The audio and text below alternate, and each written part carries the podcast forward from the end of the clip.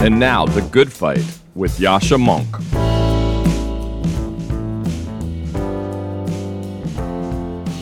Hello, I'm Sarah Longwell, publisher of The Bulwark, and I recently wrote a piece for Persuasion called The New Nihilists.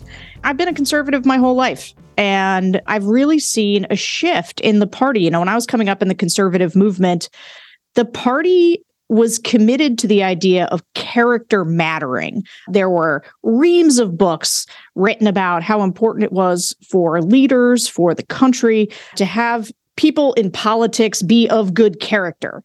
And that is a thing that has not only changed, not only is that no longer something conservatives or the Republican Party seem to hold as a core value, but it's even worse than that. They seem to be either celebrating or coming up with excuses for some of the most horrible behavior. I wrote the piece actually before Paul Pelosi was attacked with a hammer, and many Republicans and conservatives reacted by making fun of him for being attacked.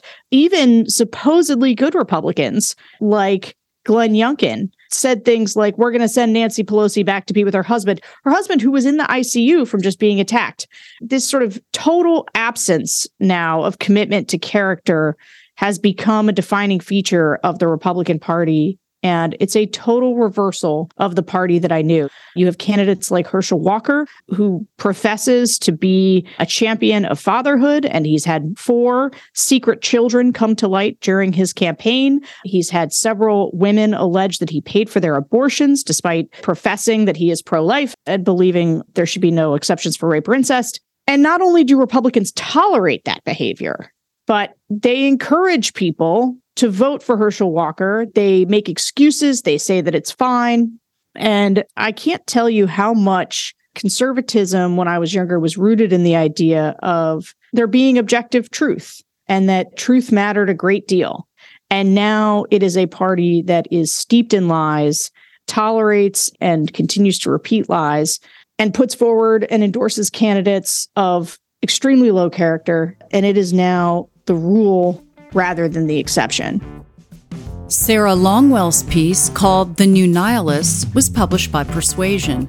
To learn more about the community we're building at Persuasion and to get similar articles directly into your inbox, head to www.persuasion.community. My guest today is Russ Muirhead. Russ is a friend of mine. He is a professor at Dartmouth and the co-author with Nancy Rosenblum, one of my PhD advisors, of A Lot of People Are Saying: The New Conspiracism and the Assault on Democracy.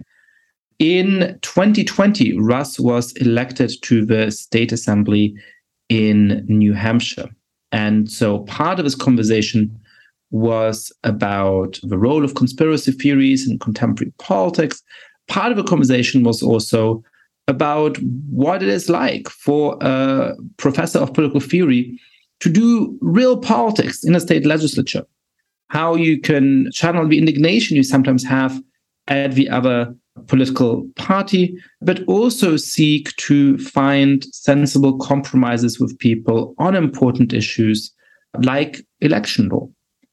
And finally, it was about one of the evergreens of this podcast, what Democrats are doing wrong and how they can put themselves into a better position to beat authoritarian populists like Donald Trump. Russ Muirhead, welcome to the podcast. I'm so happy to be here. Thank you. Well, I really look forward to this conversation. Russ, I've known you for many years, but I've only known you for a few years in your new capacity as an elected official. What's it been like going from studying politics and teaching politics to making politics, to being a state legislator in New Hampshire? I have to say, it's a lot of fun. Doing politics is a lot of fun. Sitting in a legislature is, for me, it's like, I don't know, being back in school. I just feel like I learn so much every day. And I almost think any political scientist would probably love serving in a legislature for a couple of years, if they could possibly manage it. Well, I think in general, political scientists should spend a lot more time talking to normal people, listening to focus groups, and if they could even actually go and do some politics, they might understand more about the world. Yeah, and I'd say a legislature in particular, because there's a difference between kind of activism politics, movement politics and legislative politics. And movement politics, you know, it's often about activating like-minded people, identifying yourself to other like-minded people, discovering each other, coming together, forming a movement. That has an essential place in, you know, democratic reform. But legislative politics, I mean, it's about brokering disagreement from the beginning. There's no legislature that's defined just by a movement. There's always more than one party, more than one faction in a legislature. So legislative politics are about making politics under conditions of disagreement. And that's a different experience from just getting involved in the neighborhood, state, whatever, national level in a movement. Oh, that's interesting. I was thinking about a different difference, which is that it's very easy standing on the outside as an academic or sometimes as an opinion writer and saying, why is the government being stupid in pursuing policy A when it has bad effect X? But when you're a legislator or when you're a policymaker, you feel like, well, I have policy A that has bad effect X, but also good effect Y. Or I have policy B, which is bad effect K and good effect L. And those are my two options, right? So which, all things considered, is better? And so it's often really unhelpful to stand on the sidelines saying, you idiots, you know, you caused X. When from the inside, you're saying, yes, I know, and I'm upset about that. But the alternative would have caused this other bad outcome, which all things considered, I believe, is even worse. So you have to sort of tell me a little bit more to be helpful. Yeah, I think that's right. I mean, look, there's a kind of right answer mentality in politics. Like the right answers are there. It's just about authorizing them, empowering them. And actually, a lot of people in the legislature have that mentality. I mean, they kind of think, look, if our side just didn't encounter any obstacles, we would be able to legislate the right answers and the world would be permanently improved as a result of that. And the phrase that my co-author Nancy Rosenblum used in the title of one of her books is on the side of the angels. It's incredibly tempting to think that's your side. And I don't think people who are engaged in practical legislative politics are immune to that. What you're describing is a certain kind of wisdom. It might come from political activity. It might come just from looking at the details of policy, which is, you know, the realization that there are no right answers, or very rarely do we face something where there's just a right answer, a great answer, an answer that solves our problems. We're always in politics in a world of second best at best. And I can't let a mention of Nancy go by without mentioning that she was my teacher when I was a graduate student and very influential in my thinking and on the thinking of many of my peers and many people in political science. You just made me realize something that I actually hadn't thought about, parallel between two different institutions in our democracies. So one quintessential democratic institution is an adversarial legal system in which somebody makes the case for prosecution and somebody makes the case for the defense. Now, by and large, there may be exceptions. People who are part of that system understand that they're going to really strongly play the role of one of these, but you need both roles. A prosecutor should understand that the system to function as it should needs a good defense. And even a public defender should understand that you need somebody to prosecute criminals and that a good prosecutor that plays fairly is important for the system to come to the right results. Now, in a way, a parliament was conceived of as a similar thing, right? That you don't try to suppress factions, you try to organize and verbalize them in the hope that the debate between them and the clash between them is going to come up to policy that's closer to the public good than the alternative would be. But interestingly, the participants in that system rarely have that kind of self-conception, right? I think most lawyers do understand, hey, I'm arguing my case, but I'm glad there's somebody out there arguing the other case well. In our political system, perhaps because of polarization, perhaps because of the anti-democratic shift of the Republican Party, perhaps because of some other reasons, that doesn't really seem to be the case most of the time, that self-understanding. Yeah, I think you're putting your finger on something really, really cool, really, really important, actually really important to making politics work in the United States, and also paradoxically important to building a governing majority, a party that can really rule. And that is, yeah, I like the analogy to the adversarial system in criminal law. You're absolutely right. Like the very best lawyers always understand the other side. They understand the other's case. They understand the weakness. They could try the case on the other side like that and do a great job because they know the weaknesses of their own side. They know the bad facts that they have to cover up or answer for. And they also understand the utility of having an argument and they respect the other side. It's a very bad lawyer who doesn't know how to make the case on the other side. Well, in politics, we have a lot of equivalent like bad lawyers. We have a lot of people, a lot of Democrats who look across and think, you know, why are the Republicans? Just because people are evil. because people are frail and self-interested, and the money to rule, you know, the money to skewed everything. And you got a bunch of privileged people who are trying to defend their privilege. So there's no good reason for the other side. And the Republicans look at the Democrats and see a bunch of, you know, self-serving cultural elites like professors like me and people who don't want to work, people who are takers, not makers, to go back to kind of Romney's characterization. And they think, well, the world would just be much better off if we didn't have that side. And if that's the way we're thinking of each other, first of all, we've just taken a very, very giant step toward delegitimizing the other side, which is one of the huge problems today and the way conspiracy works in American politics and elsewhere. But also, we've made it more difficult for us to understand our own weaknesses, to answer for them, to guard against them, and to build a real coalition. So probably the single most important thing that a civic education could do is enable citizens to give an account of each side or the many sides to the political contest, and one that shows us what a conservative would look like at their best. And so good that you'd think, wow, I would hope that any good democracy would have some conservatives, and would show what a progressive looks like at their best, so that you'd hope that there'd be some really good progressives in any polity. And I don't mean to compress politics to just two sides, but let's just work with that, since in the United States we have these two great parties, one of which identifies itself as progressive and one of which identifies itself as conservative.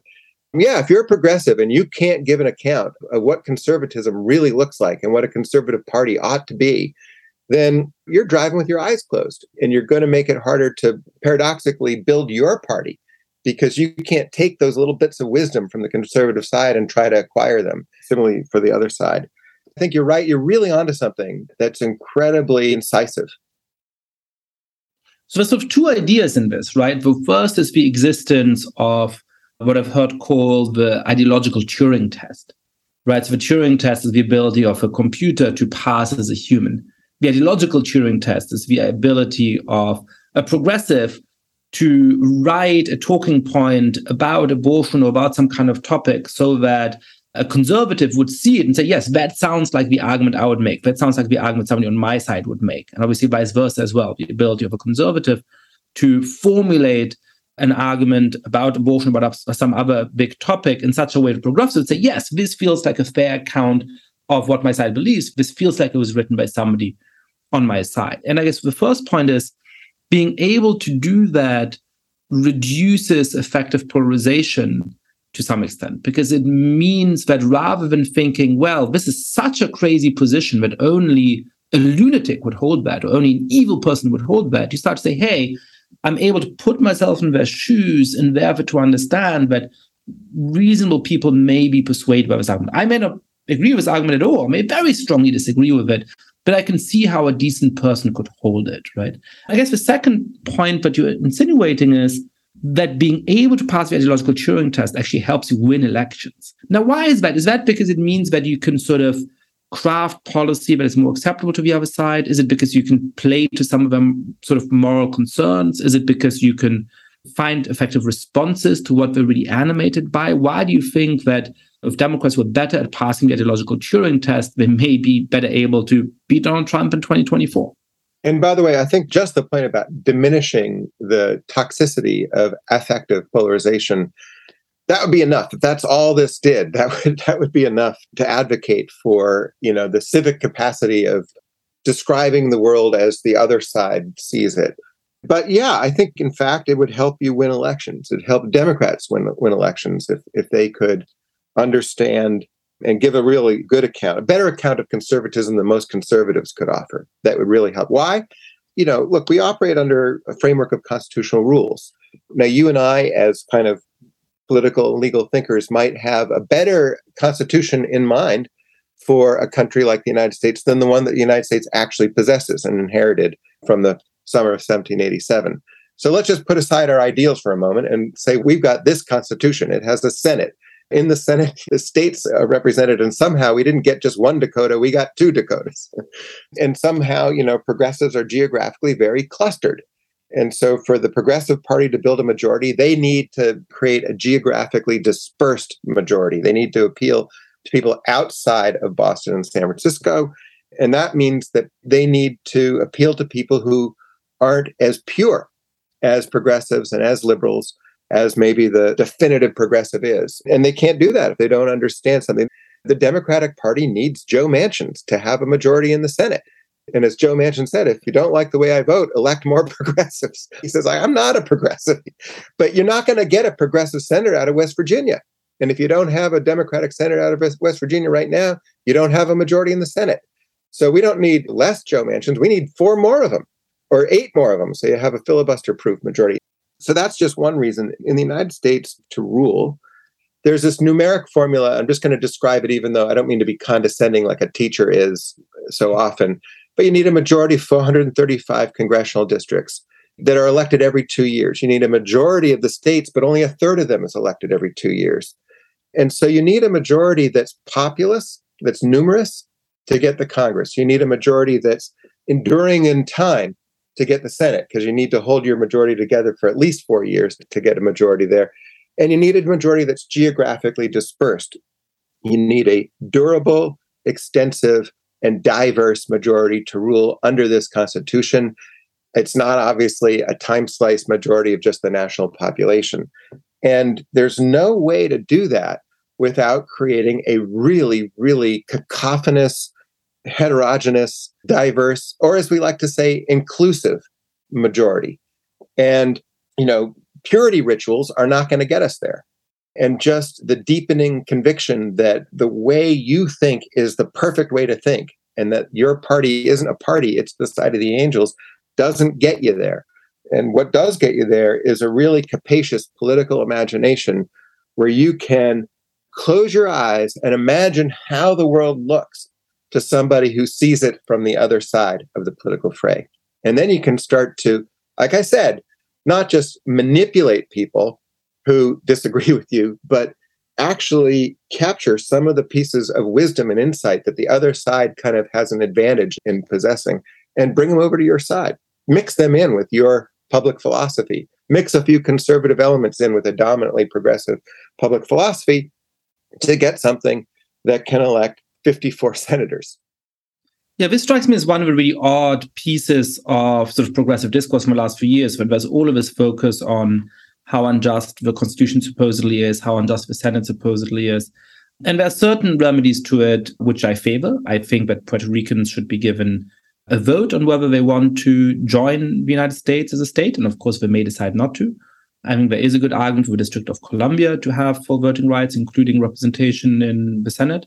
But the fundamental factors that drive this are just not realistically going to change. And I feel like sort of the attempt to delegitimize the basic shape of the Senate often comes at the expense of recognizing that realistically Democrats, in order to have influence in this country, will just have to win 51 or, as you're saying, potentially 60 Senate seats.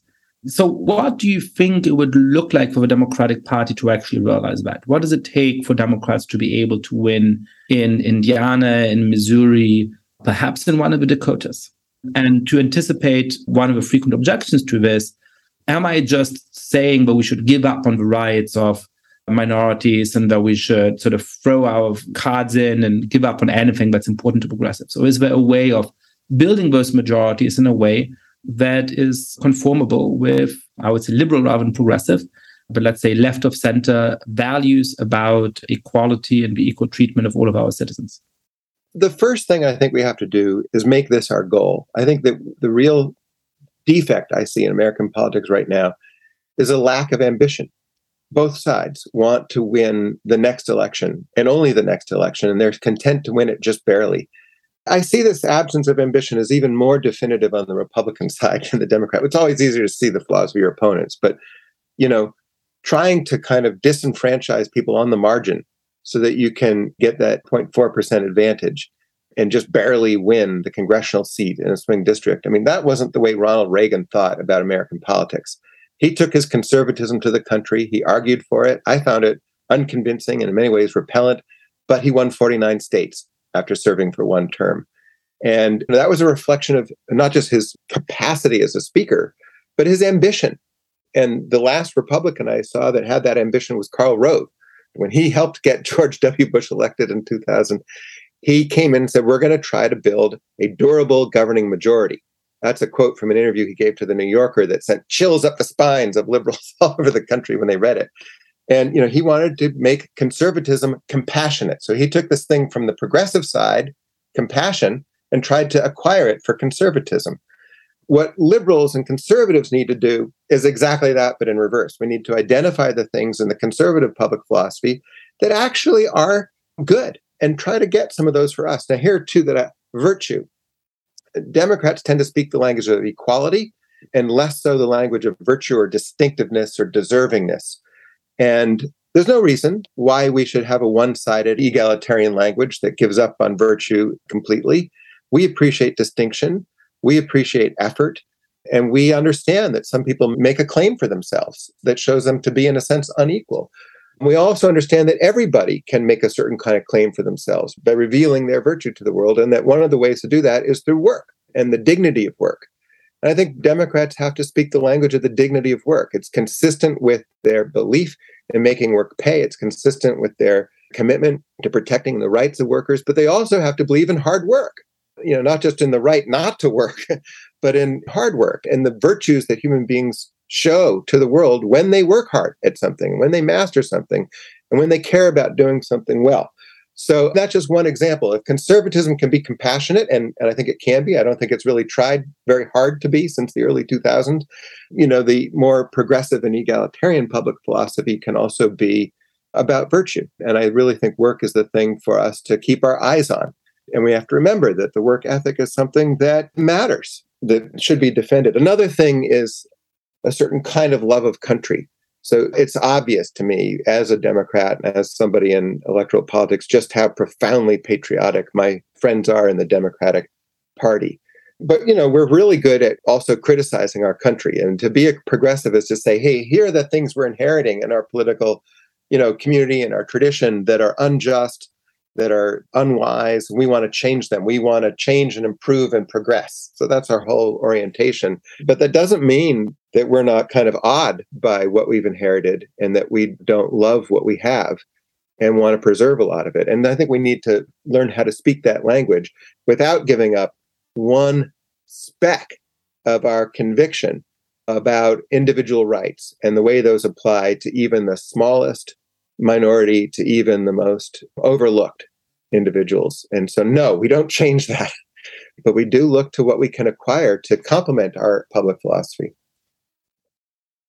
I couldn't agree more. You speak beautifully about sticking with your liberal and progressive values, but also finding the areas where you can have agreement and overlap with conservatives. What does that look like in the legislature? You've now been in the New Hampshire state legislature for about 2 years. When you come into that very adversarial environment, does everybody sort of revert to being on the side of the angels and shouting at each other across the aisle, or have you had opportunities to put some of those aspirations into practice?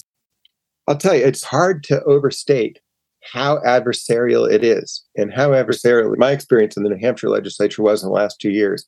I was in the minority, and when you're in the minority, you lose almost everything. And the stuff that we lost was stuff that I care about as much as I care about anything in public life. It's stuff that has to do with reproductive rights, with voting rights, with public education. And so when a bill that I really care about goes down and I see the other side celebrating its, you know, defeat or something I really oppose passes, it's hard to describe the feeling one has. You know, there are feelings of revulsion, of hatred, of despondency. It's hard. It's really hard. It's hard to lose in politics. And it's hard to look over and say, oh, yeah, well, I understand what it means to be a conservative. I'm a political philosopher. I can give an account. No, that's not the feeling I have when I lose one of these bills. And it's not the feeling I have when the other side pulls some, you know, procedural shenanigan in order to advance its cause, something that's perfectly within the bounds of the rules, but is a little bit unusual or something, and maybe undercuts the spirit of fair play, or so we think on the losing side. So no, it's really hard. It's really easy to hate the other side. It's really easy to come to think of them as just constituted by people who are just fundamentally not nice or fundamentally corrupt or something like that. Super easy. And I actually think that the most important thing in day-to-day work in politics where you're in the fray is to be able to participate in common life. I think a little bit about David Hume, David Hume, this prodigy philosopher out of the Scottish Enlightenment, is talking about his philosophic theories that actually fill him with doubt and despair, theories of skepticism. And he says, what cures it for him is going out to the pub and having a drink with friends and playing backgammon. And he says this in the Treatise on Human Understanding. And you don't have to read David Hume to know this. I mean, to have a drink with somebody, have a cup of coffee with somebody, have lunch with somebody. One time I was in this committee meeting in an academic context, and we fought for 3 days. It was a committee that met for 3 days. We fought. And at the end of the 3 days, I thought, I never want to see these people I've been disagreeing with again for the rest of my life. I never want to see them. I'm not coming to campus again for months, I thought. And the guy I disagree with the most put his hand on my shoulder and said, "We're going out to lunch." I almost wanted to puke, but I said, okay. And 2 beers into that lunch, we were singing songs, enjoying each other. We were having a good time. And we didn't stop disagreeing, but we remembered what it would be like to just interact as two human beings. And so I do think, say concretely for somebody in a legislature, and I try to do this, have lunch, have coffee, make fun of each other. It's incredibly healthy to let people make fun of you. Tell a joke at your expense, tell a joke at somebody else, take the piss out of somebody, as they say in the UK. And when the vote comes, you're still going to really hate the other side. It's still going to sting and hurt. When the campaign comes, you're going to campaign against the other side with everything you have. But in between, remember how to be human with each other. And this June, I got an email. It's like legislative softball game. We're meeting, to play softball. And I thought, that's the last thing I want to do with these people who have been sticking it to me over and over and over again for the last 2 years. And I could give you an account of the Republicans I've gone up against that would probably make you hate them. I can describe what they did. So that's how I felt. I don't want to go play softball. And my wife said, "No, come on, you got to go. You got to go be human." I was like, all right, it's a hot day. It's Sunday. I'd rather be with my kids. I drive down. It's probably 2 hours away. And sure enough, there's a cooler full of beer and we're hanging out. And, we didn't play like Republican against Democrat. It's kind of mixed up. And, we just had such a nice time. And an hour and a half into it, I was like, why are these people here? It's not because they're liberals or conservatives. They just want to advance their sides because they want to make this institution work, the legislature. They're investing, they're breathing life in the institution itself. They're trying to maintain some ties of likability, some capacity to enjoy each other as human beings, so that when we go back in there and fight like mad, we don't destroy the place. What does that look like in your day-to-day work in legislature? I believe you're on the election law committee, or I don't know exactly what the name of the committee is. What is the nature of the disagreements over this really consequential issue at the moment? And have you been able to find some kind of common ground on an issue that in New Hampshire, but also in many other states, particularly in Pennsylvania and Arizona, may cut to the core of whether we have free and fair elections in the United States in 2024? That is the committee I serve on. It's the Election Law Committee. And that's actually why I ran 2 years ago. Nancy Rosenblum and I had just finished this book called A Lot of People Are Saying about what we called the new conspiracism in American politics.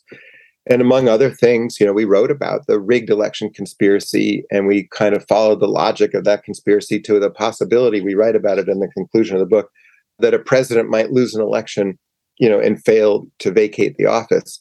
And by the way, when we were writing that out, we pulled it from the text at one point. We said, this is just too outlandish. People are going to think we've kind of lost our bearings if we have this in the book. And then we thought, but no. If you actually do follow the logic along, that is where it kind of leads. So we got to put it in there, and not because we think it will happen. Well, of course, January 6th did happen. Anyway, so I thought there might be this kind of attack on election administration. What seemed preposterous in 2016 for the person who won the election to claim that the election was rigged, and actually claimed that the elections in New Hampshire were rigged, that busloads of people were sent up from Massachusetts to fraudulently vote in the little towns of New Hampshire, in the wards of our cities. And by the way, if you know anything about New Hampshire voting, it wouldn't be easy to unload buses of people from Massachusetts. But, that was the allegation. It was actually investigated by the New Hampshire Secretary of State's office, of course, which found that there was no fraud whatsoever in the 2016 election. Again, it's so weird for the winner of the election to say this. He was upset he lost the popular vote, I guess. But that's why I went in. I wanted to get on the election law committee. Luckily, the leadership put me on that committee. And yes, that's ground zero for the attack on election administration. It's happening in the states, not at the national level. And it's happening in states all over the country. And there are just millions of people, possibly tens of millions of people, who think that American elections are marred by widespread fraud and think that, you know, recent elections were rigged. And they are introducing, they're getting people in the Republican Party to introduce bills that will actually paradoxically create opportunities for fraud against the background of this fight. And it's a partisan fight in many of these bills. Here's the thing. Let's say the dynamic is the Democrats in the minority, the Republicans in the majority. So to win this fight, I've got to get some Republicans to join the coalition. That's the only way I'm going to defeat some stuff like this. Got to make some sort of common cause. And one of the ways you do that is by looking for those bills that just aren't fundamentally ideological or partisan. In any legislature, you know, just sort of like the Supreme Court, there are a whole bunch of cases that, you know, are going to be essentially partisan ideological cases, but a whole bunch of are not. And you look for those occasions where you can get a 9-0, in the case of my committee, 21-0 vote. And you try not to make those partisan also. So quick anecdote, there was a bill that came up. It was essentially an in-the-weeds bill on election administration. There was nothing ideological or partisan about it. But I could see the way it was shaken out. It was going to be a party vote. And this can happen on anything. Once you start to really dislike each other, once you start to not trust each other, once you're just used to fighting with each other, if they go this way, we go that way. If they go high, we go low. If they go low, we go high. So it was going to be a 11-9 vote. And I was like, there's no reason for this to happen. And I said, you know, I think to the chair, I think if we work on this a little bit more, we could probably get a unanimous vote out of it. And the chair, who was a Republican, saw the utility of that, because she could have just said, stop wasting my time. I can do anything I want on this committee. I'm the head of the majority. Instead of doing that, she said, no, okay, you're so smart, Professor. Let's see what you can do. And we created a little working group. And the people who really cared about the bill, they came in with the most kind of moving spirit of compromise. They really wanted to solve problems, in the weeds problems that election moderators experience. And they said, okay, I can give up on this. One of them said, but this thing I think is really important. The other one's like, okay, if you think that's really important, I think I can go along with you on that. But such and such is where I draw the line. And they did this, and in 45 minutes, they revised this bill so that, you know, the leaders of the two factions could sign on to it. And it passed unanimously. I saw that possibility. I'm glad I spoke up, but I'm also even more glad that the committee chair from the other party saw that this would be worth trying. And, you know, I do think we need to do as much of that as we possibly can so that we have the social capital that will allow us to maintain a democracy through the fights that we know we're going to have. And also so that if I'm in the minority again, that I have enough trust and goodwill on the other side that occasionally I can say, hey, this is one we've got to figure out a way around. You mentioned your great book with Nancy. Some people are saying, why are conspiracy theories so central to American politics, the politics of other democracies at the moment, politics in particular of these populist candidates and movements? And what do people normally get wrong about conspiracies? How is it that our usual way of conceptualizing what the nature of a conspiracy theory is actually misunderstands them? A classic account of conspiracy theories is that they are the tool that losing social classes and social groups use to make sense of their declining position. And there's a chapter of a recent, maybe 10-year ago, book on American conspiracy theories that says conspiracy theories are for losers. And it's a very familiar idea. It goes back to Hofstadter. That's not what we're seeing right now. You know, when Putin engages in the billion-person conspiracy theory, when the president of the United States trucks in one conspiracy after another, they're the most powerful people in the world. And it's no longer just about, you know, social groups kind of explaining to themselves a hostile world by scapegoating some minority. It's really different. And it's more political. It's about power.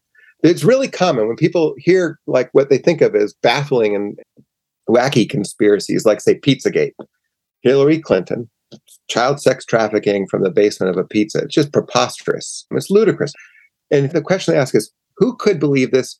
Do the people who repeat it actually believe it? And those are psychological questions. And we ask them because we just can't imagine that people could bring themselves to believe something so wacky. But the psychological questions, as interesting as they are, I think are distracting us from the politics of these. And what these do in practice is delegitimate the other side. They eliminate all doubt. We were just talking about this idea that your side, as convincing as it is, isn't the side of the angels, isn't the whole truth, isn't perfection, and how that leads to ideally picking insightful elements of the opposite public philosophy and acquiring it. Well, what conspiracy theory does is says, don't worry about the other side. They're not just erroneous. They're not just mistaken. They are evil. They are, in this case, as evil or more evil than Nazis. They literally are abusing children. And, you know, if you were in an election against a Nazi and you lost, would you concede peacefully? Say, okay, here you go, Nazi, take over. Here are the keys to the office. It's not the particular propositions. Is there child sex trafficking going on in the basement of this pizzeria? Though some will believe all of that, like the person who showed up in the pizzeria with an assault rifle and fired it in an effort to free the so-called children. But it's more the attitude that it inculcates, that the other side isn't just different or mistaken, it's evil, and therefore shouldn't be tolerated. And that's what's motivating conspiracism today in American politics. And it's delegitimating the political opposition. And that's incredibly corrosive to, you know, electoral democracy. So I would sort of say, let's not ask why people believe it. Interesting psychological question. If we get stuck there, we'll never get to the politics of it, which is, why are people repeating it? Well, because power seekers find it very, very useful to delegitimate the opposition. It helps them get power and keep power. And who knows if Donald Trump believes that the election was rigged? I don't care. I don't know if it's an answerable question as a matter of his psyche, but I still know why he's uttering it, because everyone who loses an election has a strong incentive to say the election was rigged. And when we get to a political life where everyone who does lose an election says that and convinces their followers to believe it, we won't have a functioning democracy.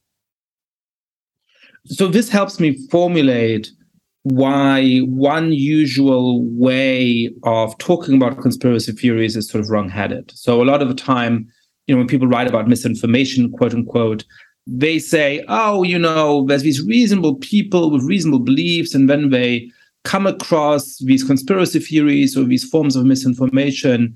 And then because of that, they go and vote for these terrible people, or they go and take on these bad beliefs. But that always seemed implausible to me, right? If you have basic set of compassion for the other side of the political aisle, if you don't have very extreme political views, you're never going to be convinced that Hillary Clinton is running a sex traffic ring out of a pizza parlor in Washington, D.C., right?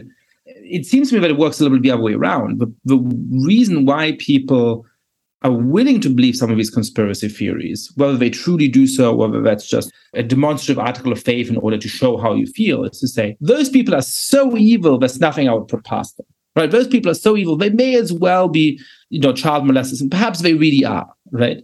But what does that tell us about how to deal with conspiracy theories? Because I think the reason why that earlier belief is so popular is that it gives a false but relatively simple set of instructions about how to respond to conspiracy theories, which goes vaguely, well, you know, people end up believing this stuff because they have exposure to it. So if only we censor Twitter and Facebook, or we change the algorithms, or we give people better education, or whatever the intervention is supposed to be, then they'll recognize that this is lies, and they will be more compassionate towards the other side, and things will be great.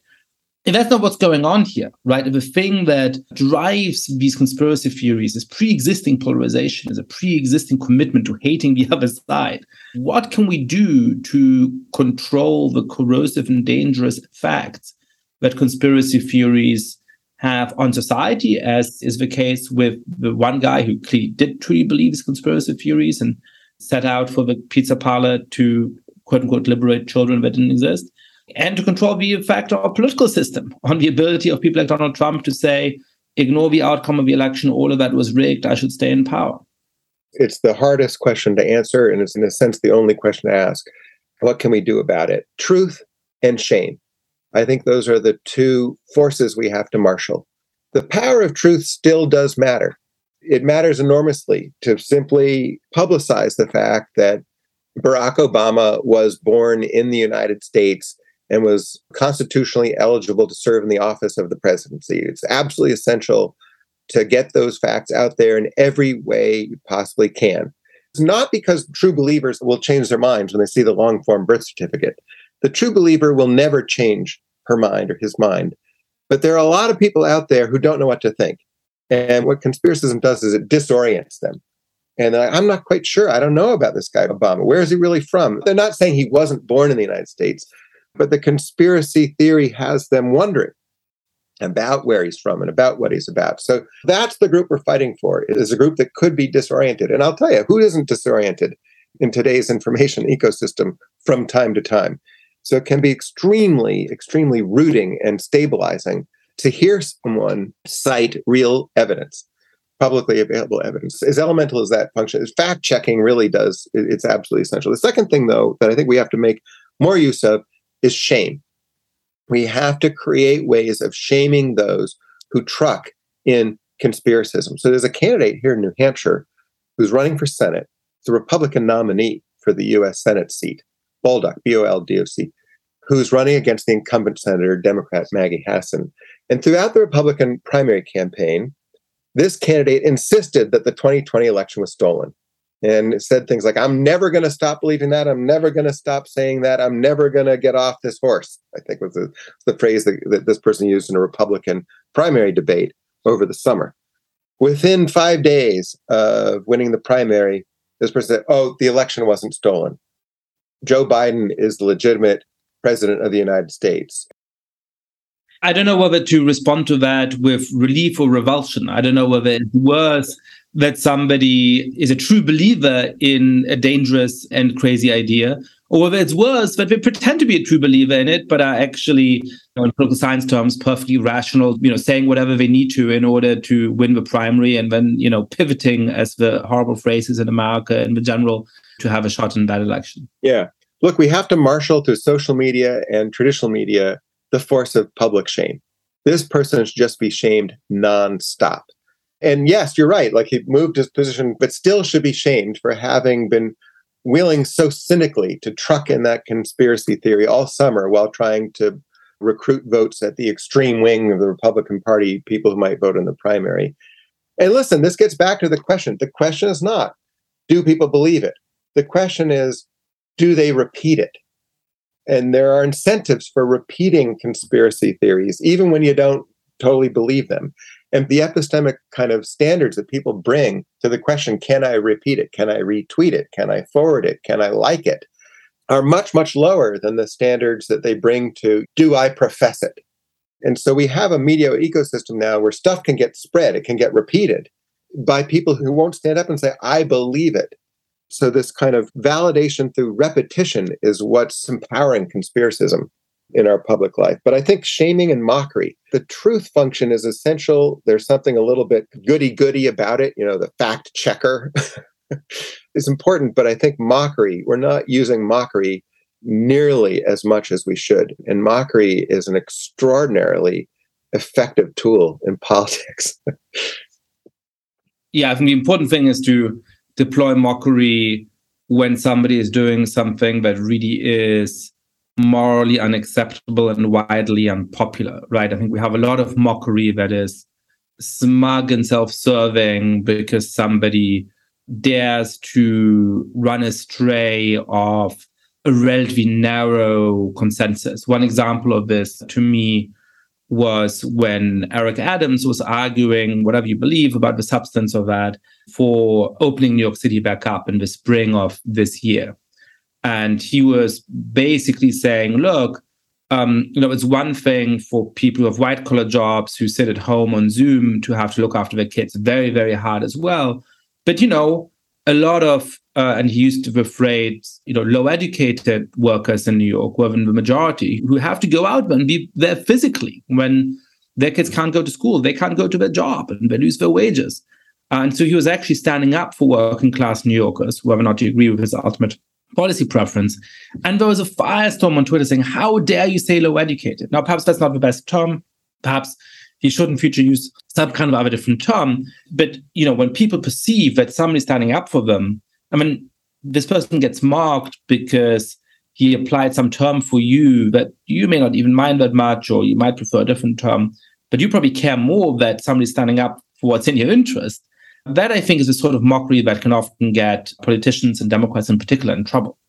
Yeah, these are potent tools, shame and mockery. So you can misuse them, and we probably do more than we use them, right? Here's another one, though. Besides truth and shame, the other side of the human spectrum, nobility. And, you know, there's that great moment. If you Google, I think, just John McCain moment, you probably get it. When John McCain in a town hall encountered a voter who referred to, you know, Barack Obama, someone who wasn't a citizen, wasn't an American, and he interrupts the person, said, "No, ma'am, no, no, ma'am. He is a citizen.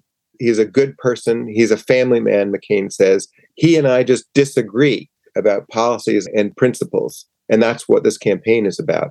And I'm not sure, I think he might have even been booed a bit, lightly booed in that moment in that town hall. But that was John McCain. He was willing to do things like name Sarah Palin to be on the ticket with him to try to win the campaign, but he just wasn't going to truck in conspiracism. And he was just too noble a human being to make an alliance with that. Listen, it sounds high-minded and impossible, but that wasn't all that long ago. I mean, voters have to be attracted to candidates with just a tincture of nobility who are like, yeah, I want to win and I'll do lots of things to win. I'll name Sarah Palin, but I'm not going to do anything to win. And without that, I don't know, maybe conspiracism wins. So your last book was on conspiracism. I know that you're at work on a new work also with Nancy Rosenblum on governing. Give us a little bit of a preview of that. You know, as I said, we sort of followed the logic of the rigged election conspiracy to the prospect of an attack on election administration. The other great conspiracy of the Trump era was the deep state conspiracy. And another amazing comprehensive charge that the entire civil service was, you know, machinating to defeat Trump, to humiliate Trump, to defeat the interests of his supporters. And so the very bureaucracy that he commanded as president was actually scheming to oppose him. And this led to a much more comprehensive assault on the administrative state than I think was adequately recognized. There were some like Michael Lewis who kind of saw it and wrote about it, but partly because the administrative state is just, you know, who loves bureaucracy? There's nothing very sexy about it, but it does everything. It takes somebody of the narrative skill of Michael Lewis to make it interesting and to get people engaged in it. And even then, I would bet that of all his many best-selling books, that one was probably one who once that sold least well. He's an extraordinary writer. He has a great knack for it. But I think, you know, also he's just somebody, a citizen who uncommonly recognized what kind of threat was at work there. And that's what Nancy and I are writing about in this new book that we're working on right now called Ungoverning. And ungoverning is the word we use to describe this attack on the state itself, an attack on the capacity of the state, an attack on the legitimacy of the state. It's extraordinarily uncommon for political leaders to decide to make the state that they run less capable. It's not something we see a lot of. That's why the word ungoverning is kind of a new concept, I think, although it does show up in other cases of democratic erosion. I think you see it with Bolsonaro in Brazil. Chavez in Venezuela also, I think, pursued elements of an ungoverning strategy, an attack on the administrative state. And so we want to kind of chart this. We want to name it. We want to describe something about its force and its consequences in the hope that we can, whether we're liberal or conservative, resist it. When we were finishing the book on conspiracy and we were sending the manuscript to the press, we said to each other, is this just going to disappear by the time the book comes out? As you know, there's this big lag between when you finish the manuscript and when the book actually gets published. And this is another one. I mean, maybe ungoverning goes away. Maybe it appeared in the 2016 to 2020 window, and we're just never going to see it again. Nancy and I actually think that there are potent enough political rewards that can be accessed with an ungoverning strategy that, you know, now that it's been somewhat normalized, we think it will come back. And in particular, what ungoverning does is it allows for concentration of personal power in the president. And so there will be certain types of, never mind Trump, post-Trump presidents who are going to find an ungoverning strategy really attractive. You know, what the whole idea of governing is about is the power of an institution. And the presidency is an institution. It's an office. I could hold it. Somebody else could hold it. It rotates through different people. It's not about the individual person. It's about the office. So the presidency could be imperial and powerful. It could be weaker, whatever. What ungoverning is about is concentrating the personal power of the individual president. It's not about building up the power of the office. And that kind of personal power, it's not what modern government is about, though it is what arbitrary rule before the age of modern government was about. You know, that's what ungoverning gets us to. Power seekers are going to find that delicious. And so that's what we're trying to put our finger on, to name, to describe, to alert people to. 2024 is no longer that far away. And so the question of whether or not Donald Trump will run and whether he might win is on my mind and the minds of many people. I'm struck by the fact that Trump is not popular, that all of the polls suggest that most Americans dislike him, and that most Americans are pretty skeptical of large parts of the Republican Party. And yet it seems hard for Democrats to build that lasting governing majority that you talked about at the beginning of our conversation. Why is that? What are Democrats doing wrong? I think that we're so indignant at the way the other side assaults and attacks the values that we care about most, that we don't really think we need to make the case for our own principles, our own policies. And we don't think we need to make the case in the way that you would need to people who don't already agree with you. And so the conversation that we are in, those of us who work in campaigns, who vote in primaries, who write checks, you know, who are really attuned to politics all throughout the year, the conversation we're in is one with people who agree with us all the time. It makes us really, really bad at remembering how to make the case for our own program to people who aren't already with us. Just yesterday, I was talking to somebody who's working my house, a blue-collar worker who was sanding my floor. And, you know, we were having a very fun chat, and he mentioned to me that he supports Trump. And that's the moment for me to discover something about what makes this person who works super, super hard at a job that most certainly doesn't carry health insurance want to support Donald Trump. And if, the more I can learn about why that person who's in many ways, I just think, has none of the qualities that Donald Trump himself has that would put you off to Donald Trump as a person, and is a very decent, lovely person. What that person finds attractive is the secret to winning in 2024. So I would just beg my friends who happen to be in my party to look for moments like that one that I discovered yesterday. And what did you learn about conversation? You know, again, I would just go back to the importance of the dignity of work. There are a lot of people who really work hard. They live by their wits. And they've come to identify the Democratic Party as the party of people who don't want to work. And that's so false. It's just a slander on the Democratic Party. But I mean, I think we need to speak the language of the dignity of work in order to convince people that's not who we are. We want to defend the dignity of work. We don't want to offend those who do work. So if people are broadly convinced by your arguments, what do you think they can do other than perhaps donate to one of your future campaigns to help the United States survive the threat to its democracy? What can listeners to this podcast do, and what can some of your peers in democratic politics do to increase the chances of beating populists like Trump in the years to come? As voters, I really think we have to not just ask which candidate agrees with me most perfectly, which candidate mirrors my own convictions and feelings and passions, but which candidate is going to be able to translate these things that I believe in to people who don't agree with us best. And that's just a different kind of question from the one we normally ask. You know, who do you like, Yascha, who's running? Well, I like so-and-so because, you know, they're appealed to me, but that's not the lock we need to turn right now. In the last election, I mean, who thought Joe Biden would be the candidate, you know, a week before the New Hampshire primary? But he proved pretty good at making the case to a really diverse electorate on a nationwide basis. So we need to ask that question. But I do think, you know, in our just daily life, I really think right now in the country, we need to figure out how to have coffee with each other when we don't agree. And I don't think this is going to change the election in 2024. But I do think we need to build a daily life, a culture that grows out of daily life, where we remember how to enjoy each other, even though we disagree ferociously with each other. So I think, you know, say, what can listeners do? What can we do? What can I do? I think we need to cultivate those occasions where we hang out and enjoy each other's company, even though we don't agree.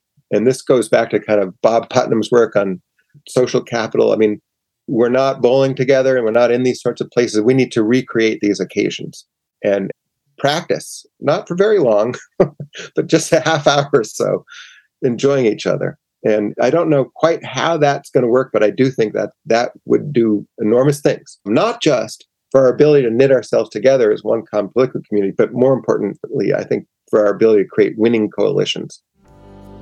Russ Muirhead, thank you so much for coming on the podcast. A real pleasure. Thanks, Yascha.